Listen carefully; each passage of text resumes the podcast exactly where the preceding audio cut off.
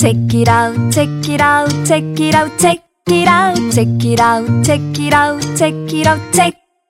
Check it out, check it out, check it out, check it out, check it out, check it out, check it out, check it out, check it out.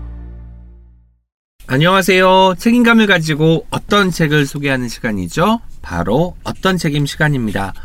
저는 불현듯이고요. 제 옆에 침묵에서도 태도를 읽는 아, 프랑스어 과 가식마저도 다정한 켈리님 나와 계십니다.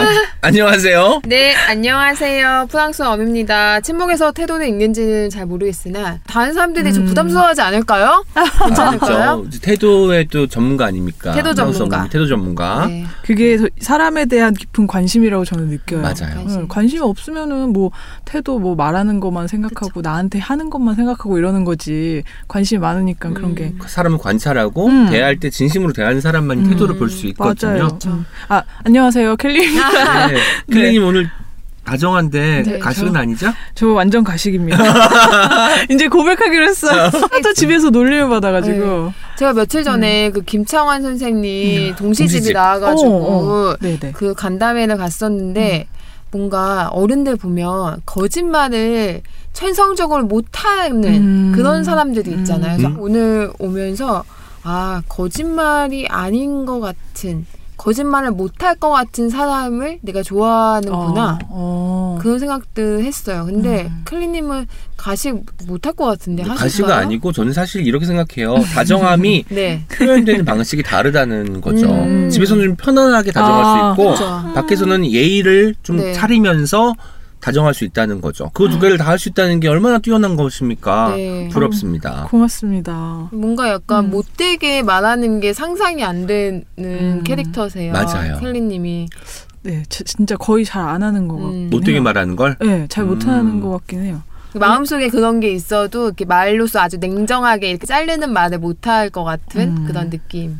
왜냐면 있어요. 그렇게 말을 뾰족하게 하면은 음. 우선 제가 내가 너무 힘들- 자기 혐오 같은 걸 음. 있어요. 너무 싫어 싫어하니까 아. 듣는 것도 싫어하는데 음. 제가 말하는 건 진짜 싫어하거든요. 그래서 어. 별로 그렇게 막 뾰족한 말 잘 안 하는 것 같긴 하다. 화내고 오히려 자기가 더 마음 아파하는 사람 많이 있잖아요. 음. 약간 킬리님도 너무 다정하셔서 오늘 캐리 아닐까 특집인가요? 고맙습니다. 한것 같습니다. 네. 네. 양지훈 변호사님이 어제 네네. 북바이 지수 말씀하셨잖아요. 책 엄청 많이 사신다고 거의 뭐 그러니까요. 한 달에 뭐 100만 원 넘게 쓰셨다고 막 하셨던 것 같은데 사실 불현듯님이 밀리지 않지 않습니까? 저는 사실 산지도 모르고 또 사니까 음. 같은 책을 또 사니까 밀리지 않을 거라고 확신합니다. 게다가 어. 또 참새가 방앗간 음. 지나가지 못한다고 음, 하는 음, 것처럼 서점이나 독립서점 그리고 이런 것들이 세- 있으면 늘 들여다보게 되고 어. 헌책방도 들어, 들여다보게 되기 때문에 아마 저도 북바이지스 하면은 음. 양준 변호사님이랑 음. 팽팽하지 않을까라는 생각을 해봤습니다. 게다가 지난주에 어머니께서 오셨는데 음. 제가 이제 책꽂이에 책이 다 찬 거예요. 네. 책장에 책이 다 차서 바닥에 쌓아두기 시작해서 다시 또 책탑을 쌓아놓고 있는데 어, 책탑 쌓는 순간 망하는데 그거. 네, 그걸 보자마자 어머니께서 바로 물수건을 찾으시더라고요. 네. 물수건으로? 아, 먼지를 닦으려고 하는 줄 알았더니 누우셔서 물수건을 이마에 올려놓으시고 진짜요? 네 와, 와, 웬일이야. 내가 너 때문에 못 살겠다면서 웬일이야, 그런 말씀을 귀여우셔. 하셨습니다. 네. 아 정말. 제가 책탑을 만드는 이유는 음. 정말 어떻게 뭐 책꽂이나 책장에 넣으려면 넣을 수 있는데 음. 왠지 1개월 안에. 그래. 약간 그런 직감들이 있잖아요. 아시죠? 1년 후에 거의 안 봐. 네, 그건 그렇게 그래요. 되긴 하는데 80%가 안 봐요, 사실. 네. 근데 그럴 때 마치 음. 한 번만 맞아 내가 이 책 찾으려고 했었어 했을 때 있으면 거봐 내가 거봐, 틀리진 맞아. 않았어 그 맞아, 한번으로 맞아, 모든 게. 약간 상쇄되는 느낌이 맞아. 있습니다. 나중에 언젠가 어떤 책임 주제랑 맞는 책일까 봐 또 그쵸. 누구 주지도 못하겠고 음. 그런 책들도 가끔 있어요. 음, 저도 그러느라고 이렇게 안 이거 살까 말까 하다가도 그냥 네네. 다 사는 경우가 아. 많은 것 같아요. 음. 음. 저는 이제 이제 크레마가 생기지 않았습니까? 음. 아. 전자책도 많이 읽으면서 네. 뭔가. 책탑을 어. 조금 네. 만회할 수 있는 방법을 강구해야겠습니다. 아, 네네. S24 북클럽 가입하시면 편리하게 또 이북을 보실 수 있으니까 네. 네, 참고해 계속해서 문자 주시고. 오더라고요. 네.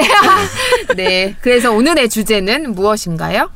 건강한 인간관계를 위해서 읽으면 좋을 책입니다. 이 주제를 누가 정했죠? 프랑스와 엄님입니다. 네, 제가 또 관계에 되게 집착하지 않습니까? 네. 그래서 관계, 좋은 관계를 맺고 싶고 음, 음. 사람들이 나 혼자 있고 싶고 나는 사람들 별로 안 좋아해 이렇게 얘기하지만 저는 아니라고 생각하거든요. 음, 맞아, 맞아. 대부분 대부분 음. 90한 5% 정도의 음. 사람들은 관계 속에서 충만함을 얻을, 얻을 때 삶의 질수, 행복이 되게 올라간다고 생각하기 때문에 저는 이런 걸 언제 잘 느끼냐면 회사 뭐 일 잘 풀리고 그냥 개인적으로도 잘 되는 것보다 음. 그냥 남편하고 사이가 굉장히 좋거나 음. 아들하고 맞아. 너무 좋고 음. 그리고 부모님하고도 관계가 되게 충만한 느낌이 들때 음. 그때가 제 마음의 건강하고 안정이 음. 제일 크거든요. 그래서 뭐 아. 어떤 세속적인 성공보다 내가 소중하게 음. 생각하는 사람들과 관계가 정말 약간 충만한 느낌이 들 때가 음. 가장 행복하다는 생각을 하면서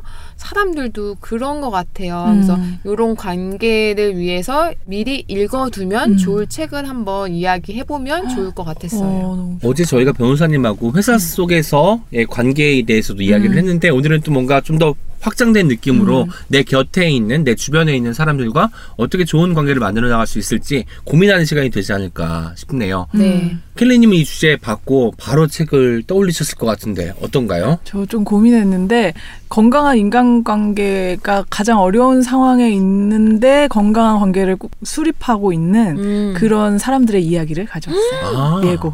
우와, 그렇군요. 흥미진진합니다. 그 프랑스 엄님은 본인이 주제를 발의하셨으니까 네. 가장 먼저 책을 골랐을 것 같은데 어떤가요? 마음속으로는 정했는데 음. 아 내가 이 책을 재미있게 소개할 수 있을까 글로는 음. 좀 설명을 할수 네, 있을 것 네. 같은데 말로 했을 때 재미가 없지 않을까 너무 심각한 이야기가 혹시 되지 않을까 싶어서 망설임 끝에 그래도 밑줄을 너무 많이 음. 쳤던 책이기 때문에 오. 와. 가져왔습니다. 음. 저는 사실 가장 고민 많이 했던 것 같아요. 아, 왜냐면 이번에?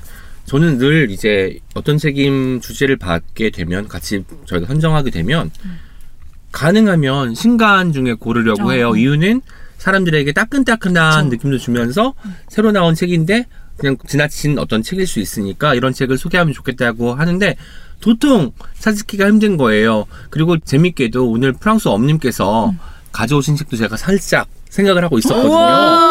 정말요? 최근에 나온 책이니까 어. 신간이죠. 최신간인데. 네. 그러니까 어머나. 생각을 하고 있다가 아 먼저 선수를 침을 당했다 싶어가지고 이제 다시 책장으로 다가가서 다가가서 책탑이 아니라 책장으로 다가가서 어. 예전 책들을 둘러보다가 음, 보자마자 딱 필이라는 게 오더라고요. 음. 맞아 이 책 읽을 때 내가 사람 사이에 서의 나를 내가 어떤 존재인지를 생각했었지. 그리고 오, 더 다정하게 말하고 싶어 했고 주위 사람들이 100명이라면 100명한테 다 잘하는 게 아니라 정말 내 사람들한테 50명이라도 잘하는 게 중요하겠구나라고. 느꼈지라고 음. 해서 이 책을 가지고 우와. 왔습니다. 우와 네, 네. 궁금합니다. 어떤 책인가요? 어. 오늘은 그럼 저부터 네. 책을 소개하도록 할게요.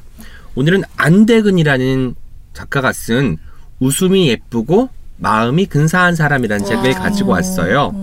어. 실제로 책 표지에 글씨가 써 있잖아요. 웃음이 예쁘고 마음이 근사한 사람. 네. 글씨체가 이분 글씨입니다. 오. 진짜 너무 예쁘네요. 이분은 그리고 와. 연필로 약간 두께가 있는 연필로 글씨를 쓰는 걸 좋아하세요. 음. 그래서 와. 실제로 어떤 글을 올릴 때 인별그램에 올릴 때 자기가 노트에 쓴 글귀를 올리는 사람이기도 하고요. 어. 그러다가 이제 그런 글들이 쌓이고 쌓이니까 한 출판사에서 책을 그렇구나. 내자고 제안을 했고 이것들이 원고가 묶여서 달에서 2017년에 출간이 되었습니다. 음. 이 책이 목차가 길잖아요. 네. 그런데 크게 3부로 되어 있어요. 첫 번째 부는 누군가를 혼자 오래 좋아해 본 사람. 두 번째 챕터는 최선을 다해 이별하는 사람. 어. 세 번째 챕터는 누구보다 열심히 기억하는 사람이 되어 있는데 이 모든 사람에는 자기 자신이 담겨 있는 거예요. 음. 저는 건강한 인간관계에서 가장 중요한 지점은 내가 나를 알아야 된다는 것이거든요. 음, 내가 어떤 걸. 원하는지도 어. 모르는데 음. 관계에 불쑥 뛰어들면 당연히 실수를 하게 되고 내가 못 볼 꼴을 보여준다거나 상대방의 실수를 받아들이지 못하는 상황이 올 거라고 생각한 거죠. 그래서 가장 중요한 것은 인간관계에서 네. 내가 누군지 알고 음. 상대가 누군지 알아야 음. 지피지기 백승 백승이 아니라 지피지기 뭐 100번 대화할 때 100번 다 성공으로 이끌 수 어. 있지 않을까 싶어가지고 음. 약간 좌충우돌하면서 나를 발견하는 이야기를 가지고 왔어요. 어. 그리고 여기 이제 부를 말씀드렸지만 사실 소제목 그러니까 안에 있는 자- 짤막한 글들 중에서도 사람으로 끝나는 글들이 많이 있습니다. 가령 노력의 끝에 서 있는 사람, 흔적을 남기는 사람, 음. 뭐 나쁜 사람은 아닌데 뭐 이런 것들이 있어서 사람에 대한 이야기, 어. 사람과의 관계에서 상처받고 어떻게 내가 회복했는지 그리고 다시 어떻게 다가가는지 이런 거에 대한 이야기 담겨 있어서 많은 분들에게 쉽게 읽히지만 음. 여운이 긴 책이 되지 않을까 싶어서 이 책을 가지고 왔습니다. 제가 몇개 글들을 읽어드릴게요. 네. 길지 않기 때문에 들으시면 아 이런 책이구나라는 감이 오실 겁니다. 네. 첫 번째는 확실한 대답을 듣는 일이 중요했다라는 제목의 글이에요. 음 식점에서 저 왜 저쪽 테이블만 서비스 주는 거예요? 라고 묻거나 모르는 버스에 타서 아저씨 어디 어디 가요? 라고 물을 때 이렇게 자신 없는 것을 물을 때면 나는 상대방의 대답을 제대로 알아듣지 못했으면서도 고개를 끄덕끄덕하며 서둘러 등을 돌렸다. 부끄러운 마음이 더 큰 것이다. 그러지 말걸. 순간을 피하기 위해 끄덕였던 고개는 결국 스스로에게 짐이 되어 돌아온다. 자존심과 부끄러움보다 훨씬 더 중요한 건 확실한 대답을 듣는 거였어. 삶의 많은 일들도 우리가 겪는 헤어짐의 순간들도 모두 다 이런 글이 있는데 생각해 보면 이게 그냥 일반 일상적으로 벌어지는 에피소드 같지만 우리가 관계에서 건강하지 않은 관계가 되는 것은 내가 해야 되는데 그 말을 주저주저 하다 못하게 되거나 음. 아니면 이 말을 할 때 상대가 너무 화를 내지 않을까 걱정하는 바람에 정작 내 마음이 다치게 되는 순간들이 있잖아요. 그래서 이 이야기들은 다 에피소드를 이야기하고 있지만 사람과 사람 사이에서 내가 나로 살아남는 법에 대한 이야기라고 저는 읽었습니다. 제가 하나만 더 읽어드릴게요. 네. 굉장히 좋아서 네. 여러 개 읽고 싶어가지고 많이 가지고 왔죠. 좋아요. 어른이 된다는 것에 대한 글이에요. 제목이 어른이 된다는 것이고요. 중간부터 읽겠습니다. 그런데 회사로부터의 거절은 뭔가 느낌이 달랐다. 오. 계속 맞서 싸워야 한다는 부담감이 계속 느껴졌다. 귀하의 자질은 우수하오나 한정된 인원을 선발함으로 인해 로 시작하는 문장들은 음. 하나같이 친절했지만 그 친절함이 오히려 마음을 먹먹하게 했다. 네가 아니어도 괜찮다. 너보다 나은 사람이 많다는 말을 애둘러 표현하는 것만 같아서 이 말 앞에서 소심해지지 않는 사람이 어디 있을까? 하지만 어른이 된다는 것은 네가 아니어도 괜찮다는 말을 듣는 만큼 나 스스로는 내가 아니면 안 된다고 확신을 갖는 것이 아닐까? 그래서 나보고 어른이 되었냐고 묻는다면 사실 대답하기 망설여진다. 분명한 어른이라고 할 수는 없지만 그 중간쯤에 있을 것이다. 그리고 이 과정을 소중히 여겨서 나는 믿음직스러운 어른이 되고 싶다. 거절의 슬픔을 담담히 받아들일 수 있는 어른이 되면 아껴둔 고백도 할 수 있겠지. 약해 빠진 이 마음도 길가에 심어 멋진 어른의 상록수를 나는 피우겠지. 라고 끝나는 글인데 사실 우리가 살다 보면 거절을 많이 당하잖아요. 회사라는 뭐 기관에서 당할 수도 있고 아니면 사람 사이에서 나 너 좋아해. 나는 아니야. 음. 나는 거절을 받기도 그쵸. 하고 아니면 부탁 하나 해도 돼? 아니 안 돼. 나는 이런 거절도 네. 많이 받게 되는데 그때마다 상처를 받으면 나는 나약해질 수밖에 없는 거예요. 그러니까 나는 나를 믿어야 되고 끝까지 나를 지켜야 되는데 그 중심에는 관계의 중심에는 내가 있어야 된다는 거죠. 그것을 잘 어필하고 있는 글이어서 이 글을 가지고 왔고요. 이런 짤막짤막한 글들이 굉장히 많이 실려 있는 책이에요. 아마도 이 책을 읽으시면 많은 분들이 아 관계 속에서 나를 재조명해 보는데 아주 큰 도움이 되지 않을까라는 생각을 해봤습니다. 그리고 네. 제가 네. 하나만 더 읽으면 안 될까 싶어요. 어, 왜냐면 좋아요, 좋아요. 제가 이제 어떤 책임과 옹기종기 녹음하러 올 때 이런 마음으로 오. 오거든요. 그래서 이 글을 가지고 뭐야. 왔습니다. 이 글의 제목은 또 공교롭게 제가 작년에 낸 시집 중에 나는 이름이 있었다가 있잖아요. 네. 거기에 기다리는 사람이라는 음. 시가 있는데 제목이 기다리는 사람이에요. 와. 읽어드릴게요. 네. 어릴 때 방학마다 우리 집에 놀러 오던 친척이 있었다. 나는 그 애가 너무 좋아서 방학이 오기만을 기다린 적도 있다. 늘 자기 키만한 가방을 등 뒤로 메고 왔는데 그 가방의 무게가 우리가 함께 있을 수 있는 시간을 알려주고는 했다. 안녕이라는 인사를 하고 그 애의 가방을 뺏어 메고 채 1분도 지나지 않아 어깨가 아파오면 오래 함께 할 수 있다는 생각이 들어 바보처럼 배시시 웃고 그랬다. 나는 남자고 몸이 큰 어른이 되어 내 몸보다 큰 그런 가방을 메도 너끈히 버티는 사람이 되어서 좋아하는 사람들의 짐이 너무 작게 보이는 것이 아니기를. 내 눈앞에 있는 사람, 손잡고 싶은 사람, 우리 함께 있을 수 있는 시간이 길었으면 해서 끝나지 않았으면 해서 그래서 말이지 커다란 가방에 꾹꾹 눌러 담고 나에게로 여행을 떠나오길 바란다.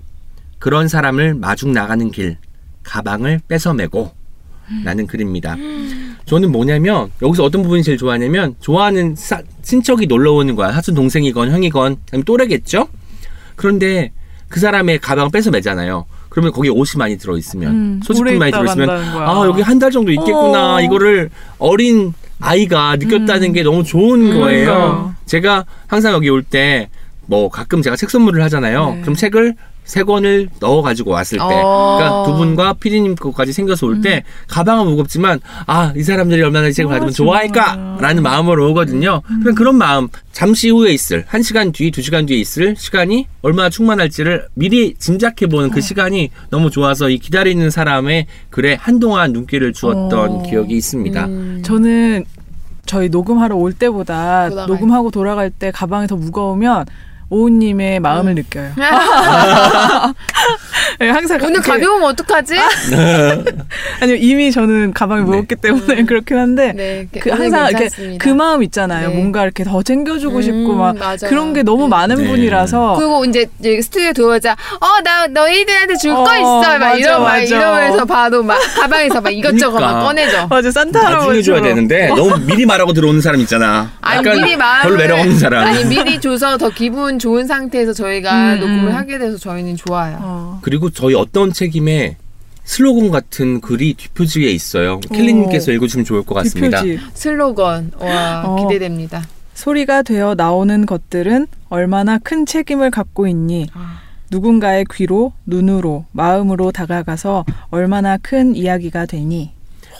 너무 좋죠. 네. 책임이란 말도 들어가고 음, 책임. 뭔가 이걸 봤을 때 우리 어떤 책임의 정체성과 맞닿아 있는 것이 아닐까라는 생각이 들어서 제가 아 이 책은 여러모로 음. 많은 분들이 좋아해 주시겠다 라는 네. 생각을 했었습니다. 저는 이 책 제목 예전에 이제 이게 나온 지한 1년 넘었잖아요. 네. 그 웃음이 예쁘다는 표현은 평상시 많이 쓰는데 마음이 근사하다. 음. 근사하다는 걸 마음이랑 연결했던 그러게요. 적이 제가 없었기 때문에 책 제목 딱 들어서 아 마음이 근사한 사람이라는 게 너무 근사한 거죠. 음. 그래서 근사하다는 말 요즘 잘 안 쓰잖아요. 그렇죠? 그렇죠. 오늘 너 근사하다, 불현현드다. 그러니까 그런 말 잘 안 하는데 어. 진짜 근사하다. 근사하다는 말 들으니까 네. 정말 일상에서 완전히 멀어진 단어 같이 느껴집니다. 네. 음. 그러면 켈리님이 가식마저도 근사한 이상하잖아요 네, 이것도. 그렇죠. 네. 음, 근데 읽어주신 내용 다 공통적으로 느낀 건데 굉장히 솔직하고도 되게 섬세한 글을 네, 쓰시는 섬세하시고.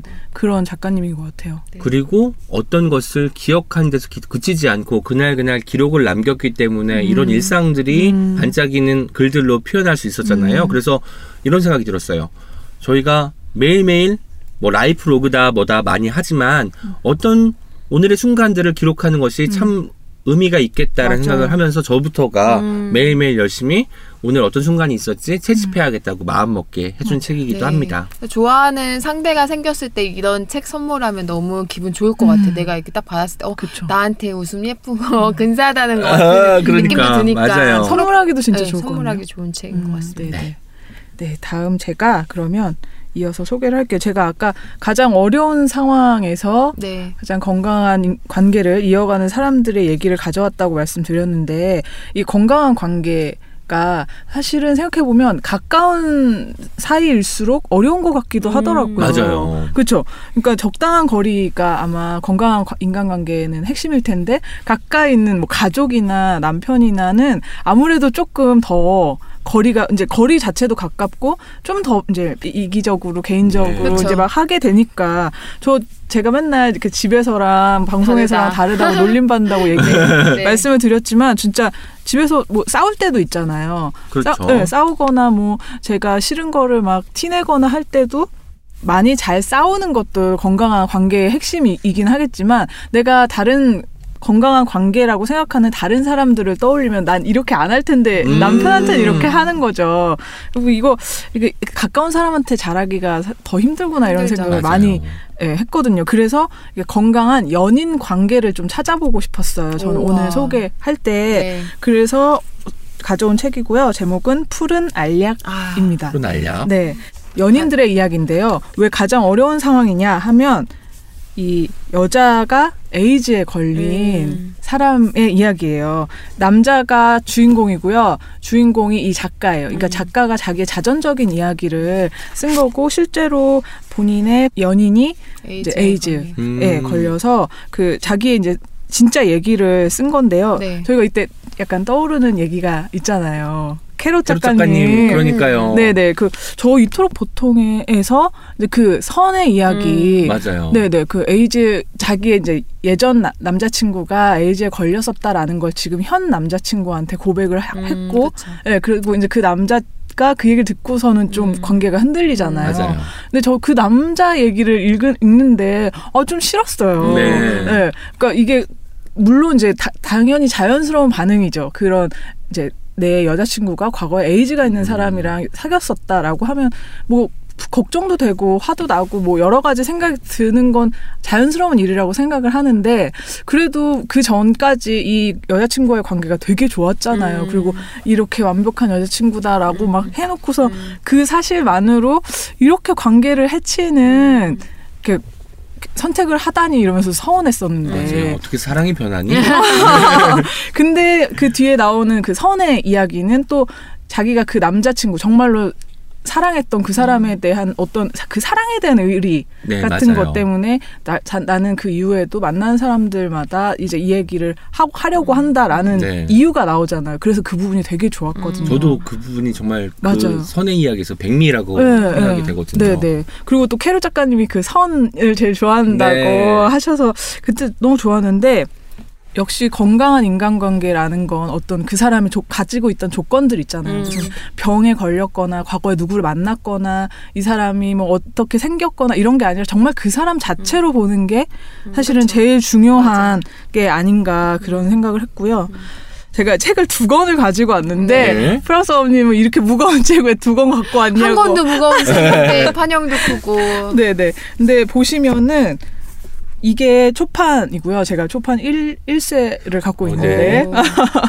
이게 2007년에 나온 초판이에요. 그리고 2014년에 증보판이 나왔는데 음. 표제 약간 다르죠. 네네. 그리고 자세히 보면 이 표지에 그려 있는 이 연인의 표정도 조금 더 네. 증보판이 편안하고 분위기가 네 네. 부드럽거든요. 그이 파, 여자의 옷이 색깔이 달라진 그쵸. 게 가장 주황색이 큰, 됐네요. 네 네. 근데 이 변화가 무엇을 의미하는지 제가 또 뒤에 말씀을 아이고. 드릴게요. 어, 완전 궁금. 네네. 이 책의 줄거리를 좀 얘기를 해드릴게요. 여자가 에이즈에 걸렸어요. 그리고 남자랑 이제 서로 약간 가까워지는 관계에서 네. 그러니까 본격적으로 둘이 사귀는 건 아니고 이제 가까워지는 음. 관계에서 이제 이 여자는. 자기가 양성 복균자다라는 아. 거를 얘기를 해요. 네. 그 순간에 이 물론 이 남자도 그 아까 캐롤 작가님의 그 작품처럼 멘붕이 음. 되죠. 음. 어, 그 말을 한, 한 때가 거의 첫 데이트를 하고 우리 집에 와서 자기가 음. 파스타를 해주면서 저녁 먹던 음. 그 네네. 상황이었는데 이제 여자 고백을 하고 분위기가 안 좋으니까 남자가 당황한 거예요. 음. 그랬더니 그럼 난 이만 갈게라고 아이고. 일어나는데 남자가 아니라고 너 자고 가라고 음. 이렇게 한 거죠. 그러니까 음. 어, 한 발을 더 내, 내민 거예요. 어. 나는 너랑 잘해보고 싶다. 음, 그거는 음, 상관없이. 음. 상관없는 척 했지만 자기는 사실 되게 긴장하고 음. 그것도 신경 쓰였다고 고백을 하고 있어요. 본격적으로 연애를 시작하고요. 여기 이 책을 보면은 사실 에이즈에 대한 어떤 오해나 편견들이 굉장히 많이 있고 그게 얼마나 이제 오해인지를 그렇죠. 깨닫게 돼요. 아, 사회 속에 그 네. 퍼져 있는 이야기들이 다 네네. 오해다. 음, 가령 이제 뭐 누가 에이즈라고 하면 우리는 이게 한, 막한 공간에 있는 것도 음. 약간 안될 꺼려. 것 같고 박수도 안 하려고 하고. 예, 예, 막, 뭐 밥을 같이 먹을 수 없고 뭐 음. 이런 상상을 하잖아요. 근데 사실은 에이즈가 전염이 되려면 음. 그러니까 에이즈 바이러스가 제일 많은 데가 음. 혈액이랑 음. 정액이라고 음. 해요. 네. 네, 그래서 정말로 그 정액이 직접 음. 닿지 않는 이상은 음. 그렇게 쉽게 전염이 되는 병은 아니라고 네네. 하거든요. 근데 이제 사실 이 주인공도 그 사실을 처음부터 몰랐으니까 음. 세 번째 관계를 하는데 PM 기구가 음. 상처가 난 거죠. 어. 더 잘못돼서 음. 아 이거 진짜 큰일 났다라고 어. 생각한 네. 거예요. 음. 그러면서 이들이 이제 이때가 자기 인생에서 가장 끔찍했던 시간이라고 어. 하는데 저는 여- 이 장면에서 되게 이들의 관계가 되게 건강하다 이 생각을 했어요. 뭐냐면 처음에 이제 남자가 멘붕에 빠져 가만히 누워 있으니까 그 에이즈인 여자가 남자한테 가서 너 지금 무슨 생각해?라고 했어요. 그랬더니 네. 어 죽음에 대해서 생각해 라고 어. 솔직하게 얘기를 아. 하죠. 그 다음에 이 여자가 당신은 죽지 않아. 음. 죽음은 음. 내 거고 음. 당신 당신한테는 해당되는 말이 음. 아니야 라고 음. 위로를 해요. 음. 아이고. 네, 그랬더니 남자가 됐어, 난 괜찮아 라고 음. 하면서 이제 오 여, 여자를 위로하죠. 음. 네, 반대로. 예, 대단히 그러니까 어떤 면에선 솔직하게 얘기하고 어떤 면에서는 약간 거짓을 보태기도 하고 하는 네네. 게 이게 그 건강한 인간관계 어떤 거리감을 만들어주는 게 아닐까 이런 네. 생각을 했어요. 사실 이 여자에게는 아들이 있거든요. 음. 근데 이제 남자랑 만나기 전에 낳은 아들이에요. 네네. 근데 그 아들도 에이즈인 음. 거거든요. 그래서 이제 이, 엄- 이 여자는 그 죄책감도 사실은 되게 크, 음. 커요. 자기 아들을 네. 자기가 이제 에이즈 감염자로 만들었다는 게. 그리고 이제 아마 본인의 어떤 과거가 있기 때문에 그 아들에 대해서도 이렇게 미안한 마음이 되게 큰데 남자는 그 아이랑 아이랑 되게 건강하게 같이 잘 지내거든요. 네. 그러니까 그 장면 이 남자가 어떻게 이 주변 사람들과의 관계를 이어가냐라는 음. 게 저는 이걸 두 번째 보니까 보이더라고요. 음. 처음에는 음. 이제 이 연인과 어떻게 솔직하고 어떻게 약간은 거짓말을 하면서 관계를 지속해 나아가냐가 굉장히 재미있었는데 두 번째 보니까 이 아이랑 아이가 이제 여기서는 한 뭐 두 세 살 막 이렇게 약간 말 음. 쬐끔쬐끔 아. 하는 아, 어린 아이군요. 네, 그 정도의 어린 아이인데 얘한테 완전히 같은 이- 한 인간, 한 음, 존재로 그 사람으로 동등하게, 예. 봐요. 네. 아. 네. 자기도 얘기를 하거든요. 나는 얘를 한 번도 자기가 이 여자친구를 대할 때랑 다르게 대한 적이 없다라고 오. 말을 하는데 네. 그게 굉장히 어. 중요하게 음. 느껴지더라고요. 아이라고 무시하거나 이렇게 그런 얘기 그쵸. 전혀 음. 안 하고. 그리고 빨리 다가가려고 음. 하지도 않고, 아. 그러니까 음. 내 연인의 아이잖아요. 네. 그러면은 이제 빨리 나도 친해질. 그 자리를 잡고 싶어서 음. 막 애를 쓸 텐데 이 사람은 그러지도 않아요. 어, 아이가 천천히. 물어오면 대답은 음. 하지만 내가 막 더 다가가려고도 하지 와. 않고 그러다가 이 아이가 이제 천천히 다가오는 음. 거죠. 음. 그래서 어느 순간 이 세 살짜리 아이가 완전하게 얘를 받, 이 음. 남자를 받아들이고 이렇게 기대는데 거기에서 되게 묵직한 책임감과 기쁨을 느꼈다고 음. 얘기를 해요. 아, 네, 그런 점을 굉장히 저는 어떤 생각이 들었냐면 우리가 관계를 잘하려면은 밀당을 잘해야 한다고 사람들이 말을 하는데 그게 아니라 그 사람을 있는 존재 있는 음. 그대로 순순히 인정하는 것이 이런 관계 건강한 관계의 출발점이구나라는 생각이 문득 들었습니다. 그리고 상대의 속도를 음. 내가 배려해 주는 것, 그러니까 음. 나만 앞서가지 않는 음. 게 되게 중요한 것 같아요. 모든 맞아요. 관계에서 그런 네. 것 같습니다. 맞아요. 그래서 아마 그런 사람이 였기 때문에 이 연인과도 이렇게 지속적으로 음. 관계를 잘 만들어냈지 않았을까라고 네네. 생각했는데 이제 제가 증보판 얘기를 아이고 해드릴게요. 이 초판에는 없는 네. 이책 출간 이후의 이야기가 아 담겨 있어요. 그럼 더 두껍겠네요 예, 확실히. 조금 조금 더 수록이 되어 있고 이 책 이제 초판에서 어떻게 끝나냐면 우리는 어쨌든 계속 관계를 잘 해 나가려고 한다. 네. 그리고 우리 사이 아, 우리 사이에는 에이즈라는 병이 분명 존재를 하지만 뭐 그것 때문에 우리가 흔들리고 싶진 않다. 음. 다만 뭐 그 불안이나 그 욕망이나 음. 이런 것도 다 안고 가고 싶다라는 이제 그런 네네. 이야기를 하면서 마치는데 사실은 그 부분을 읽으면 그러니까 이렇게 책을 덮으면서도 못내 좀 음. 불안함이나 네네. 의구심 같은 게 있 었어요. 네. 예, 근데 이제 증보판에 보면은 2014년에 이제 출간된 네. 딱첫 장면이 책을 내고 나서예요. 네. 아. 책을 내고 나서 이제 요즘 걱정이 너무 솔직한 우리 얘기를 했잖아요. 음. 그러니까 이 책을 본 뭐 우리 주변의 다 사람도 있을 있고. 거고 가족도 알 거고 음. 네네. 내 아이도 이제 에이즈인데 음. 그 아이도 이제 어쨌든 세상을 살아가야 되는 음. 아이잖아요. 그러니까 뭐 결혼은 그런- 안한 상태신 거죠. 그거 자세히 모르겠는데 어, 뭐 같이 사는 네. 거거든요. 음. 근데 이 책 우리가 너무 이른 거 아닌가? 어. 음. 이렇게 얘기를 해요. 그랬더니 이르다는 것은 사회적 어떤 분위기 때문에 그런 네. 건가요? 네, 이 책이 2001년에 나왔거든요. 아. 뭐 지금도 한국 사회에서 뭐 에이즈라고 하면 얼마나 이렇게 그냥 순수하게 받아들여지는지 음. 저- 좀 의문인데 네, 네. 사실 이 책이 나온 음. 이 책이 이제 스위스 이 작가 스위스 사람인데 그 사회에서 2001년에 출간이 되었는데 음. 그때 얼마나 이게 좀 이런 솔직한 에이즈를 전면에 내세운 이야기가 얼마나 조금 센세이션 음, 했겠어요. 그쵸. 그래서 책이 나온 이후에 뭐 2002년에는 세계 만화 축제에서 최우수 어, 작품상도 어. 타고 음. 유럽에서는 굉장히 어, 이렇게 큰 호응을 음. 얻었다고 해요. 네. 근데도 이제 이들은 어쨌든 낼 때. 예, 네. 고민이 많았던 음. 거죠. 근데 오히려 이 연, 여자 연인이 설마 음. 오히려 늦은 거지 이렇게 얘기를 해요. 와, 멋지다. 음. 그러면서도 뭐 물론 나도 그렇지만 두렵다. 음, 근데 여기에 너무 좋은 얘기가 있어요. 네. 이, 이 남자가 이렇게 얘기하는 거예요. 네. 모든 게 여행이고 모험이었어. 음. 책을 내지 않는다면 이국적인 곳에서 강렬한 순간에 사진을 잔뜩 찍어놓기만 하는 거는 다름없을 거야. 음. 와, 찍고 뽑진 표현이, 않는. 어. 음, 그런 거지. 어 음. 알겠다 이러고 둘이 어. 안심을 하, 하거든요. 아이고. 어. 이 장면도 너무 좋은데 멋지네요. 더 좋은 장면은 또 또 나와요. 뒤에 네. 이제 그 아들이 네, 이제 세 10, 살 뒤였잖아 원래. 10대가 된 거죠. 네. 그 아들 인터뷰가 아, 어. 오 인터뷰가요? 우와. 인터뷰가 대단하다. 인터뷰마저도 이렇게 그림으로 네네. 그려놨는데 그래픽 노블이. 음, 너는 요즘에 어떠냐 음. 이책 나오고 뭐 음. 어땠냐 음. 그랬더니 이 인터뷰를 보면은 확실히 그 에이즈에 대한 어떤 오해들도 네. 풀리게 되는데 네. 이제 질문을 하죠. 네가 다른 사람들과 다른 것 같아? 다르다고 음. 느껴? 라고 하는데 전혀 다르다고 느끼지 않고 음. 하루에 알약 음. 세 알만 먹으면 되는데 음. 뭐가 다르냐고 음. 이렇게 얘기해요. 음.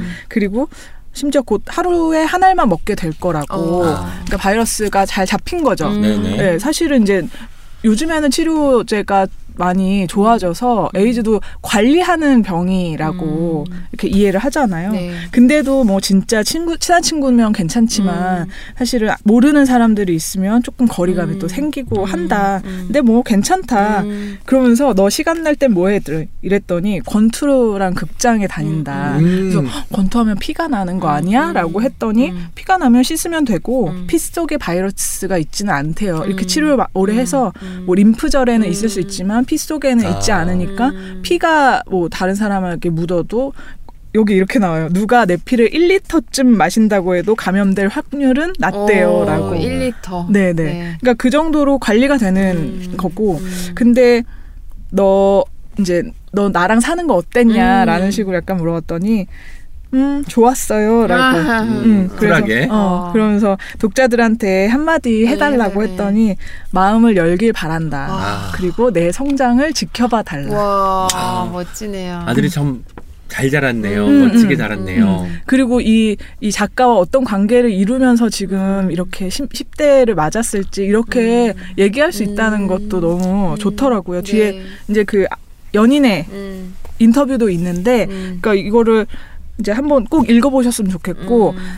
너무 마음이 좋고 안심이 어, 되는 어. 거예요. 네. 이제 그 의구심이나 음. 불안 같은 거, 초판을 읽었을 네. 때그 불안이 음. 어. 다 없어지면서 진짜 너무. 건강한 관계네요. 네, 네. 그러니까 이 작가에 대한 되게 신뢰. 신뢰? 그러니까 이, 이 사람이 이렇게 하는 선택들을 음. 지켜보고 따라보는 것만으로도 음. 어떤 건강한 관계가 가능해질 음. 수 있겠다 이런 음. 생각이 조금 들었어요. 대단하네요. 뭔가 10년쯤 뒤에 또 나왔으면 좋겠다는 음. 생각이 드네요. 네. 저그 중국판이. 아이가 20대가 되고 네. 그래서 네, 그리고 더 놀라운 것은 이 두 연인이 딸을 낳았어요 그 이후에 아. 오. 이 그러니까 이 초판에는 딸 얘기가 하나도 없거든요 음. 이때는 네네. 없었으니까 근데 그 사이에 딸을 낳아서 여기에는 그 딸의 아홉 살 된 딸의 인터뷰도 있는데 음.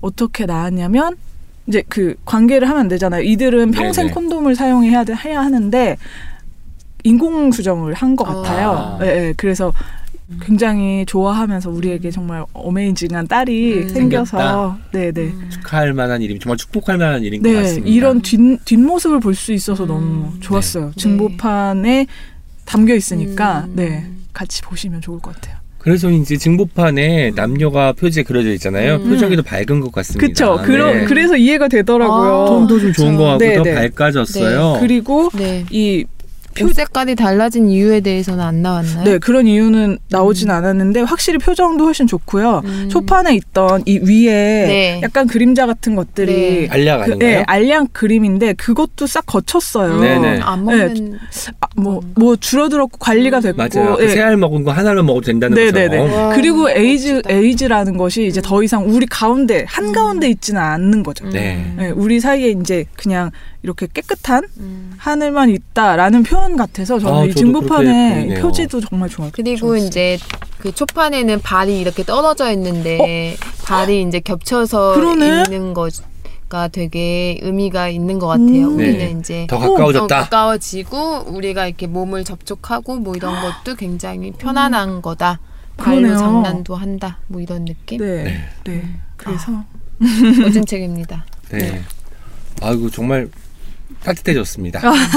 좋네요. 진짜 네. 건강한 관계를 네, 네. 네. 하고 진짜 아까 전에 얘기한 것처럼 우리 사진만 찍고 인화하지 않고 음. 그게 진짜 책으로 썼기 때문에 이 두 사람의 관계를 서로 생각했을 때 더 더 이렇게 뭐랄까 무게감 그런 거또 책임감도 있었을 것 음, 같아요. 그쵸, 우리의 그쵸. 관계에 대해서 지켜보는 사람들도 있고 네. 그런 것도 있으니까. 네, 이상입니다.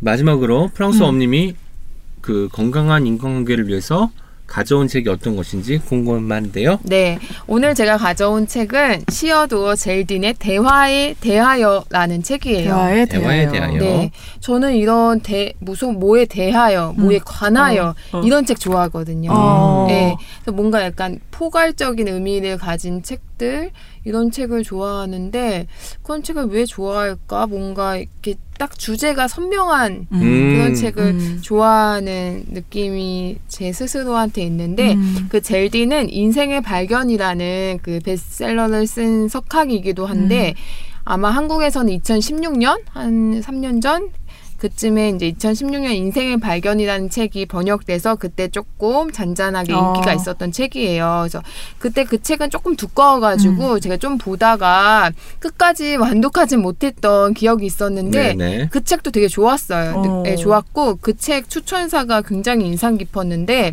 그 어떤 분이 이렇게 추천사를 썼었어요. 이 인생의 발견이라는 책에 음, 음. 한 가지 아쉬운 점은 내가 이 책을 10대 때 읽지 못했다는 것이다. 아. 나는 책과 논쟁을 벌였고 남은 인생 동안 지속될 자양분을 얻었다. 네, 이런 이야기가 있었고 그 역사 저술가인 대니얼 스노우맨이라는 그 저자는 젤딘은 코수염 없는 아인슈타인 닮았죠? 네 네 그렇네요. 아, 네, 아인슈타인. 아인슈타인이자 음. 목소리가 좀 더 매력적인 러셀이다. 어. 네, 요런 어. 표현을 했었는데, 음. 아, 그 책을 제가 이제 두꺼우니까 끝까지 읽지 못하고, 아, 그래도 다음 작품이 나오면 한번 읽어봐야지 생각을 음. 했는데, 이번에 4월에 젤딘의 두 번째 책이 저희 이제 한국에서 번역이 됐는데, 또 다행히 얇더라고요. 네네. 그래서 제가 손쉽게 읽기 시- 시작했는데, 그 대화에 대하여는 그 BBC 라디오 강연을 엮은 책이에요. 음. 그래서 뭐 되게 편안하게 이제 구어체로 정리가 된 책인데 대화는 어떻게 우리 삶을 바꾸는가 네. 이걸 주제로 한 어. 책인데 음. 그 건강한 인간관계 관계를 잘 맺으려면 우선 이야기가 잘 맞아요. 통해야 되잖아요. 맞아요. 그래서 대화에 대한 생각들을 요즘 저는 많이 하는데 음. 사실 예전에 어떤 분이 저한테 질문하는 법 질문에 대한 책을 쓰자는 어. 제안을 제가 두 번을 받은 적이 네. 있는데 차마 아, 내가 뭐 질문에 대해서 정말 이거는 100%뭐 겸손 겸양이 아니고 되게 어려운 주제고 질문에 대한 책은 사실 많잖아요. 음. 근데 요즘에 그래서 그때는 막 당연히 거절을 하고 요즘에 제가 뭐 인터뷰하거나 뭐 사람들하고 얘기할 때도 음. 너무 제 질문이 너무 식상한 어. 느낌이 음. 받고 이게 사람마다 뭐 관심사가 다르고 음. 그 사람이 처한 환경이 다르기 때문에 그냥 질문을 다 다르게 해야 되는데 내가 너무 그냥 내 이야기 내가 고민하는 부분에만 꽂혀서 잘못된 질문을 하고 있는 게 어. 아닌가 음. 이런 고민을 하는 음. 차에 음. 읽은 책인데 음. 굉장히 좋았어요. 이런 고민을 하니까 더 좋은 질문을 던지는 것 같아요. 프랑스 엄님이. 아니 그렇지 그렇진 않고요. 저는 음. 책이라고 청취자분들이 단순히 책에만 관심 있는 게 아니라 사람한테도 관심이 맞아, 맞아. 있고 뭔가 맞아요. 대화에 관심 있는 분들이라는 않을까라는 생각이 들거든요.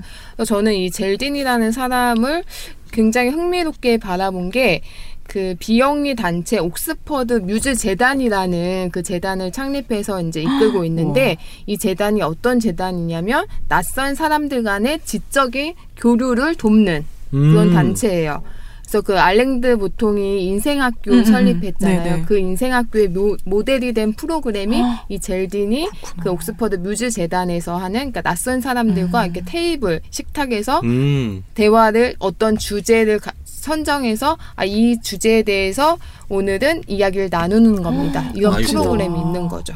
오. 그래서 굉장히 흥미롭고 책이 재밌어요. 음. 그러니까 뭐 어려운 사실 표지 보고 아 대화에 대하여 막 삶의 지혜를 구하는 품격 있는 방법 어. 되게 어려운데 그죠 크니까 네. 너무. 그래서 젤드는 이런 이야기를 해요. 71쪽에 사적인 대화가 세, 세상을 변화시킵니다. 음. 관계에 무한한 소중한 무언가를 더해주는 것은 다름 아닌 대화입니다. 어. 네, 그래서 어. 사적인 사- 세상 음. 대화가 어떻게 세상을 음. 변화시킬까? 근데 사실 저희도 되게 사적인 대화 많이 음. 하잖아요. 그렇죠. 그쵸. 근데 그게 저희의 인생과 일상의 변화를 음. 저는 저는 개인적으로 1년 전과 생각해 보면 음. 제 일상에도 되게 변화가 있었다고 음. 생각이 들거든요. 음. 어떠세요? 이렇게 뭔가 이렇게 충만한 대화를 했을 때 되게 삶이 변하는 경험을 하셨을 것 같은데. 그쵸, 그쵸. 아, 제가 얼마 전에 저희 다- 톡방에다가 그 얘기 했잖아요. 제가 요즘 제일 좋아하는 관계라고. 음. 네.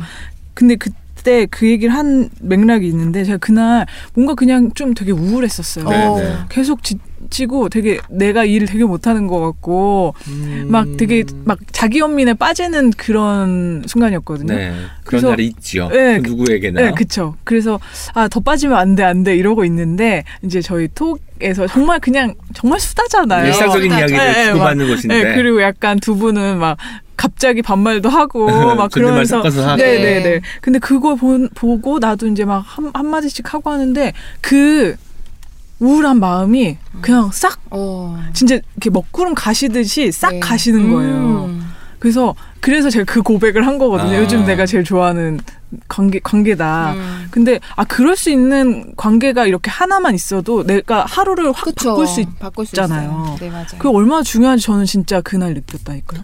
저는 그 그날 어떻게 느끼는 경우도 있겠지만 음. 지난 1년을 돌아보면은 이런 느낌인 거예요. 그러니까 사실 이게 우리가 결정적인 순간들이 찾아오잖아요. 음. 뭐 그리고 대학 입학이나 음, 음. 어떤 사고나 결혼이나 이런 것들은 인생에서 굉장히 큰 사건들이기 때문에 전후가 분명히 보인다는 거죠. 음. 그런데 사사로운 관계, 사사로운 말들, 그리고 누군가의 안부 인사 이런 것들은 음. 그 순간은 뭔가 충만한 것 같으면서도 내 삶을 이게 바꾸겠어? 맞아, 라고 맞아. 하는데 음. 어느 순간 음.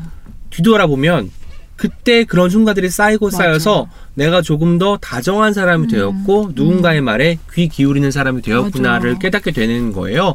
아마 어떤 책임의 이 관계도 저한테는 그런 음. 태도를 막 갖게 해준 것이 아닌가라는 생각이 듭니다. 음. 그리고 또 태도의 중심에는 태도의 말들이라는 책이 있었다는 것을 고백하지 않을 수 없네요. 네. 음. 그래서 젤딘이 이런 이야기도 해요. 재치 있는 농담은 그 말의 희생자가 치르는 대가만큼의 가치를 갖는가. 와. 아 맞아 와, 맞아. 그래서 저는 요즘 방송 대단하다. 되게 비판받는 음. 방송들 보면 되게 웃기려고 네. 하고. 그래서 저도 요즘 예전에 그 버릇처럼 되게 사적인 질문을 그냥 내가 오해를 안 하고 내가 그 사람을 호감을 가지니까 굳이 안 물어봐는 아. 질문. 음. 굉장히 사적인 질문을 음. 제가 너무 이렇게 선뜻 잘하는 저는 음. 이제 별로 이렇게 막 어려워하지 음. 않으니까 근데 네. 지금 생각해 보면 음. 막 부끄러운 게 되게 많더라고요. 음. 막 재치 있고 웃기고 싶고 막 음. 이러다가 맞아요. 늘 그럴 맞아, 때 선을 넘는다. 맞아 맞아. 네. 그런 게 있죠. 그리고 이런 이야기도 해요. 젤딘이 여러분에게 하나 묻겠습니다. 과연 대화를 통해 우리가 느끼는 사랑의 유형이 달라질 수 있을까요? 서로 좋아하면 당연히 좋은 대화를 나눌 수 있을 거라 답할 수도 있겠습니다. 하지만 서로 매력을 느낀다고 해서 저절로 자유롭고 편안한 관계로 발전하는 것이 아니라는 누구나 아는 사실을 지적하고 싶군요. 음. 연인들은 시간이 흐를수록 그저 사랑받는 것에 만족하지 않습니다. 사랑받는 이유를 알고 싶고 그러려면 대화를 나누어야지 찬사를 늘여놓으면 안 됩니다. 네. 우리가 중요한 통찰이. 네. 항상 이런 말 하잖아요. 어떤 거냐면 말을 해야 안다고 하잖아요. 음. 마찬가지인 것 같아요. 표현을 해야 이 사람이 나를 아끼는구나, 좋아하는구나, 난 이 사람에게 사랑받고 있구나를 확신하는데 그냥 야, 아. 내 우리가 사귀기로 했으니까 맞아요. 당연히 알아야지. 네. 약간 연기가 안 되잖아요, 어. 제가. 이것저것 잘안 되는데, 어쨌든. 음. 그런 것처럼, 그런 것을 정말 멋지게 써준 문장이 아닌가라는 생각이 듭니다. 네. 대화의 필요성에 대해서 확실히 절감할 수 있는 느낌이었어요. 아, 그리고 막 어떻게 그러니까 내가 너를 왜 좋아하는지나 음. 우리 관계가 어- 왜 좋은지를 얘기하려면 사실 생각해야 되잖아요. 내가 맞아요. 이렇게 속으로 정리를 한번 해야 되는 건데 그걸 하라는 얘기인 것 같기도 해서 음. 너무 의미가 크게 다가오네요. 저는. 그러니까요. 네, 그리고 이제 이 책의 뒷부분을 보면 이제 젤딘이 그 재단에서 하는 그 토크 프로그램에서 이제 36가지 대화 주제가 이게 있는데 음. 그걸 리스트로 오. 이렇게 아이고, 정리된. 네, 그 문장이 있는데 이제 책에도 이제 소제목으로 다 나왔던 질문이기도 한데 36가지 대화 주제 중에서 별표를 친 게두 음. 개 있어요. 네네. 9번이랑 10번인데 이렇게 이야기합니다. 그는 나를 사랑한다. 사랑하지 않는다. 이게 이제 큰 주제고 네. 질문이 청호는 질문이 될 수도 연설이 될 수도 대화가 될 수도 있다. 당신이라면 어느 쪽이 좋겠는가? 와. 그러니까 질문, 질문이 된다는 건 나랑 결혼해 주시겠어요? 네. 가 되는 것이고, 연설이면 나는 이렇게 당신을 어, 위해 할수 그지. 있습니다. 뭐 이런 거고. 반지가 엄청 좋은 거예요. 그렇죠. 이렇게 말할 수 있는 어, 거죠. 넌난 당연히 너를- 어, 결혼해야 되고. 난 너를 위해 이렇게 할 거야. 막 음. 이건데 대화. 대화 나는 너랑 이렇게 살고 싶은데 어때? 어, 자연스럽게 미래를 네. 구상하는 음. 거죠. 대화를 통해서. 와, 그렇네요. 진짜 저- 훌륭한 질문이네요. 네, 그래서 와. 제가 지난 주에 이제 청첩장 받으려고 후배를 만났는데 그 후배 이제 남자 친구 이제 예비 남편을 소개받았는데 프로포즈를 안 했다는 거예요. 음, 그래가지고 아 프로포즈 안 하면 음. 평생 잔소리 들으니까 그냥 마음이 흡족하지 않다도 해라 이런 음. 얘기를 막 하면서 했는데 그 친구가 이 방송을 듣진 않겠지만 그 부담 갖겠죠. 음. 그 솔직히 뭐 남자가 꼭 해야 하는 법도 음. 없으니까 그 남자친구도 그랬어요. 음. 무조건 내가 하는 법 없다. 음. 너가 해라. 그래서 제가 옆에서 그래 너가 해. 어. 얼마나 음, 멋있어. 같이 해. 그러니까요. 막 이런 얘기를 했는데 뭔가 그냥 프로포즈를 누가 누구한테 한다 이게 음. 아니고 음. 우리 결혼에 대해서 이야기하는 시간 그러니까. 자체를 대화하는 대화. 시간을 프로포즈로 만들면 얼마나 멋질까. 그러니까요. 초대하는 거죠. 초대장. 음. 나는 너랑 결혼에 대해서 이야기하고 싶은데 내 대화 토크쇼에 넌 와주겠니? 어, 너무 좋다. 질문인 우리는 거죠. 공동 호스트인 거야. 아, 맞아요. 게스트와 호스트 관계가 아니라 둘 다 호스트인 거니까 음, 네. 서로에게 질문을 할 걸 준비해 오면 될 것 같아. 네. 그래서 어, 되는 거죠. 진짜 네. 너무 좋겠다. 와. 그래서 지금 저희 청취자분들 중에서 음. 아직 음, 뭐 음. 이제 프로포즈 안 한분 네. 있으시다면 대화를 나누는 시간으로 프로포즈를 만들어도 어떨까 이런 생각들을 했어요. 음. 문득 두 분의 그 청혼이 질문의 형태였을지 연설의 형태였을지 대화 형태였을지가 궁금해지는데 아, 어. 이거는 선을 넘는 질문인 것 아, 선을 같습니다. 넘는 질문은 아니고 네, 저희 아니, 프로포즈는 굉장히 이벤트였어요. 아, 그래요? 저희 남편께서는 쑥스러 그러니까 뭔가 이렇게 신선한 아이디어가 없으신 분이어서 저는 팔각정 그 북악 스카이웨이의 이벤트 업체를 제 그런 거 진짜, 아, 진짜? 싫어하는 딱 봐도. 싫어할 사람 있잖아요. 어. 근데 그래서 이렇게 뭔가 이렇게 두막 명이 와가지고 생각하셨구나. 프로포즈하고 막 영상 찍고 사람들 다 쳐다보고 나 막 완전 얼굴 썩은 표정하고서 아 어머나. 막 이런 CD가 집에 CD가 막 있어. 그 영상을 어, 담은 진짜요? 네. 그런데 생각해 어머, 보세요. 너무 똥기타 재밌다. 그럴 때 아니면 언제 또 우리가 북악 스카이웨이에 가보겠습니까? 이벤트 업체 어 그래가지고 맨 남편 남편한테 맨날 아 그 돈으로 그 렌트 없어 목걸이, 하나를 더 사줘야지. 어나 목걸이 하나면 된다고 얘기를 그렇게 했는데 왜 그걸 근데 이런 에피소드 추억을 저한테 어, 만들어줬잖아요. 그러니까요. 그래서 지금은 그냥 이렇게 장난스럽게 웃으면서 음. 이야기하는 프로포즈가 그렇구나. 됐어요. 아, 좋네요. 저는 제가 청혼.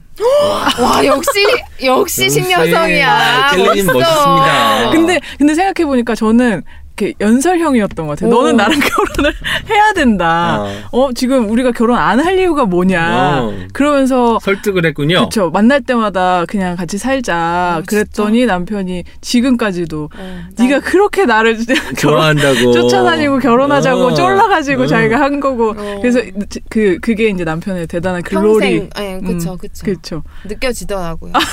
자신감. 난 아내에게 사랑받는 남편. 근데 아, 남편분도 굉장히 하트 뿅뿅이시더라고요. 아, 아 저, 예, 저번에 만났을 때 네, 그런 느낌이 들었고, 네네. 제가 또 이제 밑줄 친 질문이 있어요. 네, 주제가 불공평한 연인. 음. 그리고 질문이 이거예요. 듣기 좋은 소리를 하거나 자기를 낮추지 않되 존중하는 마음을 표현하려면 어떻게 해야 할까? 와. 와, 좋죠. 네. 듣기 좋은 소리를 하거나 그 싫다는 거죠. 듣기 좋은 소리 하긴 싫고 자기를 낮추지도 않는 상태에서 상대한테 존중하는 마음을 표현하려면 어떻게 해야 될까? 음. 이게 정말 저의 개인의 큰 숙제이기도 하죠. 저 듣기 음. 좋은 소리 하는 거 이게 진심이 아닐 때 음. 상대한테 하기 싫은 음. 마음이 굉장히 큰 사람이고 저는 저는 이제 겸손에 대해서 생각할 때 겸손을 해야 할 수밖에 없는 이유도 있는데 왜냐면 나 내가 그 사람보다 훌륭하지가 않은 게 음. 너무 팩트잖아요. 음. 그 사람도 훌륭한 부분이 당연히 있기 때문에 낮춰야 그러니까 낮 근데 과잉 낮추는 거는 아, 굉장히 음. 상대도 불편하게 그쵸, 하고 그쵸. 나 스스로한테도 너무 나를 존중하지 않는 거니까 음. 그렇지 않은 상태에서 상대를 존중하는 마음을 표현하면 어떻게 해야 될까 어. 이런 숙제를 안고 있죠. 어. 와, 뭐 사실 저는 하나의 답을 찾았는데 음, 음. 네. 다른 제가 여기 이제 스튜디오 들어왔을 때 음. 프랑스 엄님이 녹차마 초콜릿을 음. 건네줬어요. 음, 이렇게 음, 음. 좀 밀어가지고 음. 이런 것은 굳이 말로 안 해도 어. 뭔가 내가 너한테 환 환대를 베풀고 음. 있어, 내가 너한테 좋아하는 마음을 표현하고 있어가 음. 느껴지더라고요. 그래서 그런 것들이 일종의 답이 될 수 있지 않을까라는 어, 생각이 듭니다. 어, 네. 좋네요. 근데 우리는 굳이 막 주면서 이거 먹어 음. 라고 하기도 하고 네. 야, 너를 위해서 준비한 거야 라고 생생을 내려가는데 그냥 쭉 밀, 쓱 밀어서 어, 네. 앞에 밀어 넣어주는 거 밀어 놓아주는 것 자체가 그런 행동이 어쩌면 백마디 말보다 음. 효과적일 수도 있겠다는 생각을 해봤습니다. 네. 그러네요. 근데 이런 것도 솔직히 아는 사람들만 아는 것도 있죠. 음, 이런 걸 음. 눈치를 채서 음. 아는 사람이. 그 저는 이제 되게 최근에 반성했던 부분이 그 저희가 대본을 제가 회사에서 프린트 해가지고 이제 스탬플러를 음. 찍는데 제가 저기 오은신 불현드님은 스탬플러 안 하고 이렇게 어. 낯장으로 보시잖아요. 네. 근데 제가 1년에 스탬플러를 안 찍는다 생각하면서 한, 안 찍은 적이 한 세 번 이상 없어요. 어. 어. 근데 항상 그거에 대해서 아 솔직히 속으로 아 얘는 내가 안 하는 거 내가 맨날 일부러 스탬플러 빼 호치키스 심 빼는 거 알면서 저기 그걸 어떻게 이렇게 맨날 까먹지 이렇게 생각하시는데 아니에요. 나한테 뭔가 이렇게 싫은 내색을 한 번도 어. 하신 적이 저는 없어요. 음. 그게 당연히 사실 찍어오는 게 맞죠. 왜냐면 순서를 제대로 만들어놨어야 되니까. 그리고 그게 떼는 게 그게 힘든 일은 아니고 그리고 사람들이 보세요. 자기 버릇이잖아요. 음. 습관인데 이 습관을 내가 싫다고 해서 막 억지로 고치게 하는 것 자체가 너무 매너가 없는 일인 거죠. 음. 근데 지난번 방송에 이번 방송이 둘다그 스테이플러 심 시켜 있지 않은 상태로 와서 오 웬일이야 아니 아니 아니 아니 아니. 프랑스 엄님이 나를 이렇게 배려하는구나 어, 감동하는 거예요. 어, 사실. 그냥 저는 치킨 채로 와도 전혀 괜찮아. 문제가 음. 없는데 나를 배려한다는 게 느껴져서 너무너무 고마웠습니다. 지난번에는 되게 클립 정도 했는데 엄청 큰 집게로 가지고 제가 이거 반성을 어떻게 했냐면 어. 그 MBC 예능 프로그램 전지적 참견 시점 음, 음. 부분에 네네. 그 이청아 매니저님께서 엄청나게 이 대본을 그 배우가 잘 보도록 이렇게 인덱스 어. 붙이고 음. 뭐 이렇게 완전히 철저하게 하시는 거예요. 그래서 아 나도 매니저인데 내가 너무 매니저. 너무 스타 우리 팀의 진행자 분께 너무 이렇게 해서 아 내가 진짜 편하고 좋은 사 그러니까 별 이런 거에 어. 대해서 너무 개념치 않은 음. 사람과 하는구나 되게 감사해야겠다 이런 얘기를 하면서 그 방송을 보면서 제가 남편한테 내가 근데 1년 동안 이거 세 번 했다 나 진짜 이러면 안 되는데 막 그랬었죠 어. 어쨌든 저는 음, 고맙습니다. 괜찮습니다. 그래서 음. 이 얘기 했으니까 제가 이제 안 까먹지 않을까요? 아 그리고 저는 이게 사실 1년 동안 안 했다고 반성하는 게 너무 별거 화가 아닌데. 나요. 아, 왜냐면 진짜? 아무것도 아닌 일인데 음, 이거 가지고 또 마음 또 아, 좀 뭐- 수술을 했던 프랑스 엄을 생각하니까 이거 안 되는데 내가 너무 이렇게 티를 냈나 아우, 싶어가지고 저- 스스로를 전혀- 또 되치게 되는 게 전혀 있습니다. 그렇지 않고 제가 그러니까 제 주변에 까다롭고 예민하고 이런 분들과 일하는 음. 경우도 많으니까 음. 힘들게 하는 사람들이 평균적으로 시점을 보는 거예요. 그게 아, 기준인 그게, 거예요. 그게 기본. 그렇지 않은 사람들을 볼 때 이제 감동하고 고맙다는 생각을 갖는 거죠. 네. 음. 오늘의 책 제목은 대화에 대하여였는데 어떤가요? 이런 이야기 하다 보니까 되게 재밌는 에피소드도 나오면서 좋잖아요. 어, 그렇죠? 너무 마지막 재밌었어요. 질문들을 어, 어. 가지고 저희는 한 시간 동안 이야기할 수 있을 그러니까. 것 같아요. 셋이서 하나 주제를 놓고 36가지였나요? 네, 그럼 36가지.